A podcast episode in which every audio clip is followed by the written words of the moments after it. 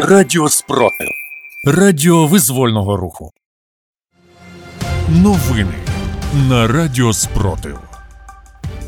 Вітаю в ефірі Радіо Спротив Іван Лисенко. Сьогодні 19 серпня, 542 доба повномасштабної війни, коли Україна захищає себе та весь цивілізований світ від російської агресії. У ранковому випуску новин розповідаємо про головне.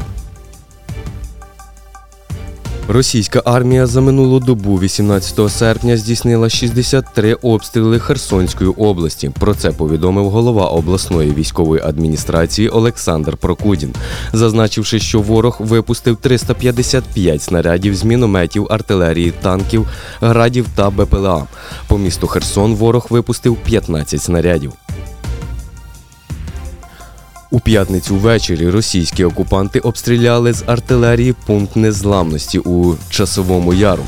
Четверо цивільних отримали поранення. Про це повідомляє Донецька обласна прокуратура. Вибухи ворожих снарядів спровокували займання у двох багатоквартирних будинках.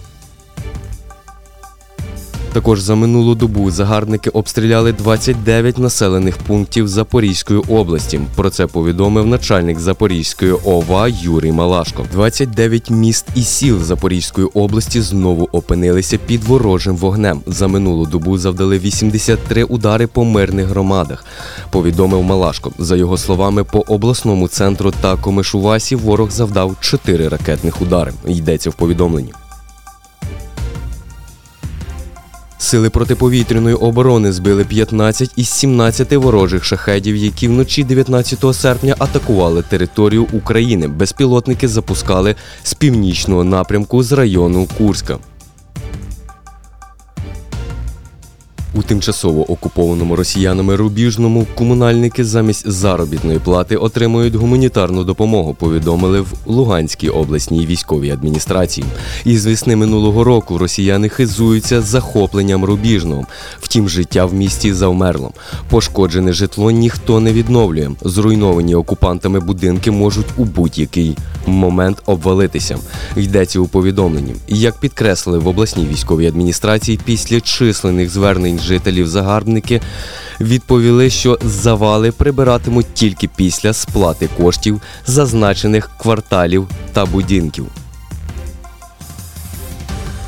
На тимчасово захоплених землях окупанти вимагають від всіх вчителів, школярів та їх батьків встановити месенджер сферум, який розроблений ФСБ для контролю над власним населенням. Офіційно сферум є месенджером, який просуває Міністерство просвіти країни терориста. Так за задумом саме в ньому мають вести спілкування вчителі з учнями та батьками. Цей софт розроблений дотичний до ФСБ структурами і може шпигувати за власним телефоном. Зокрема, передавати дані про контакти, дзвінки, пересування та пошукові запити власникам. Про це повідомляє Центр національного спротиву і радить жителям тимчасово окупованих територій встановлювати цей софт лише на окремий неосновний телефон.